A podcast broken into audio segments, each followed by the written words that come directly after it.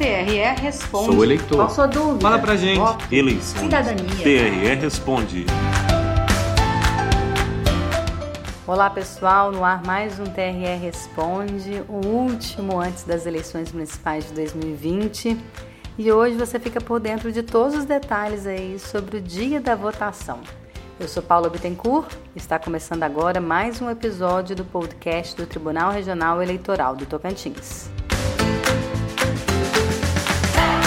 Já estamos na semana que antecede as eleições e todo eleitor precisa estar preparado para ir às urnas com segurança.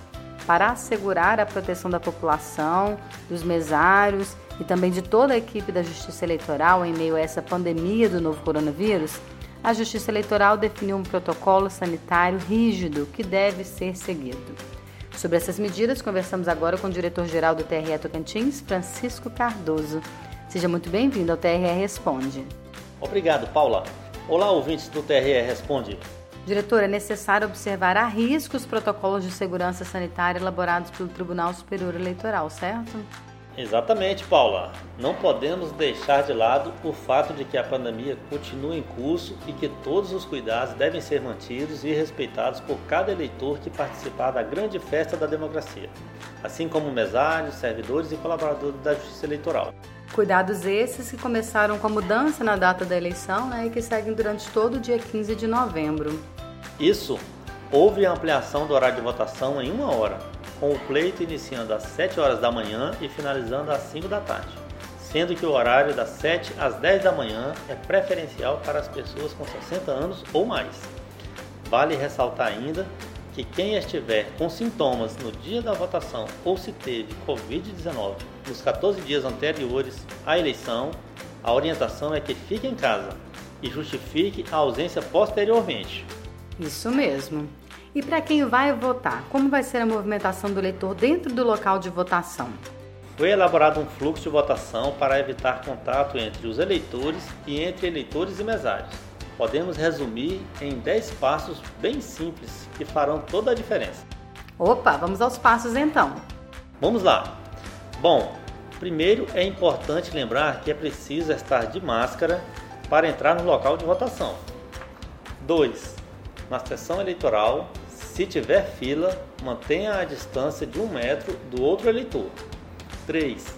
Ao entrar na sessão, o eleitor deve se posicionar na frente do mesário, seguindo também o distanciamento de um metro. Erga o braço e mostre para o mesário seu documento oficial com foto. Quem tem o e-título com foto pode usar também o aplicativo para votar. E nessa hora, Tiesco, o mesário pode pedir para o eleitor baixar a máscara momentaneamente, né? Sim. Se tiver dificuldade em fazer a identificação do eleitor, pode sim. É bem rapidinho, sem colocar ninguém em risco. Após a identificação, o mesário vai confirmar o nome do eleitor em voz alta e pedir para ele assinar o caderno de votação. Importante destacar aqui que antes da assinatura, o eleitor deve higienizar suas mãos com álcool em gel. Certo, isso é importante. Exatamente. Bom, seguindo os passos. Assim que assinar o caderno de votação e receber seu comprovante, caso solicite, o eleitor será autorizado pelo mesário a ir até a cabine de votação. Para votar, basta digitar o número de seus candidatos na urna eletrônica e apertar a tecla Confirma para validar a sua escolha. O primeiro voto é para vereador e o segundo para prefeito. E encerrando o fluxo, passo 10. Antes de deixar a sessão, o eleitor higieniza novamente as mãos com álcool em gel e já pode ir para casa. Top, fácil e super seguro.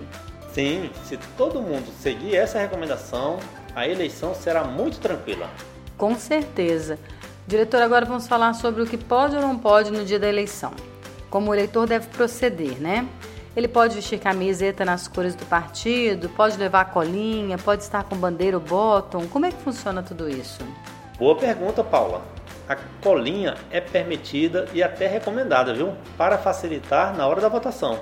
Já sobre a manifestação pública a favor de determinado candidato ou partido, é permitida desde que é feita de forma individual e silenciosa. A preferência do eleitor por partido político, coligação ou candidato deve ser revelada exclusivamente pelo uso de bandeiras, broches, adesivos e camisetas, de forma silenciosa, repito. Vale ressaltar ainda que a legislação proíbe no dia da votação o uso de alto-falantes, amplificadores de som, comício, carreata e qualquer veículo com jingles. Também é proibida a propaganda de boca de urna e o derrame de santinhos e outros impressos no local de votação ou nas vias próximas, ainda que realizado na véspera da eleição. Tá certo. Bom todo mundo ficar atento então a essas orientações, viu? Obrigada, Tisco, pela entrevista, pela sua participação aqui no TRE Responde. Obrigado, Paula. E eu aproveito aqui para ressaltar todo o esforço da Justiça Eleitoral para que tudo saia como planejado no dia 15 de novembro. Então, eleitor, vote, exerça sua cidadania e ajude a escolher bem quem serão os governantes que assumem em 1 de janeiro. Seu voto tem poder. É isso aí, não deixem de votar. A única exceção, volto a frisar, é para quem tiver com sintomas da Covid ou que tenha sido diagnosticado com a doença nos 14 dias que antecedem o pleito. Não é isso mesmo, Vitrola? Chega mais! Exatamente, Paula. E a minha dica de hoje tem tudo a ver com isso. Quem precisar justificar a ausência nas urnas poderá fazer esse procedimento agora pelo e-título. Essa é uma forma de evitar que a pessoa vá a um local de votação apenas para isso, né? Reduzindo assim o risco de aglomerações. Bom, pelo aplicativo a justificativa é feita totalmente online. Então, o eleitor que estiver doente no dia da votação ou fora do domicílio eleitoral, basta acessar o e-título. Quem estiver viajando deve acessar o aplicativo no dia da eleição, entre as 7 da manhã e as 5 da tarde, para comprovar por meio do georreferenciamento que ele não está no município onde vota. Já nos demais casos, o eleitor tem até 60 dias para realizar o processo, lembrando que é obrigatória a apresentação do documento que comprove o motivo de não ter ido às urnas. É com você, Paulo. Valeu, Vitrola. Pessoal, vamos então ficando por aqui. Domingo é dia de eleições municipais. Não deixe de ir às urnas. Coloque sua máscara, leve sua caneta de casa, use álcool em gel. Enfim, tome todos os cuidados, mas não deixe de votar. Eu tenho certeza que você avaliou já bem os candidatos e fará uma escolha consciente nas urnas. Lembre-se bem, seu voto tem poder. Até mais, pessoal! TRE Responde, uma produção do Tribunal Regional Eleitoral do Tocantins.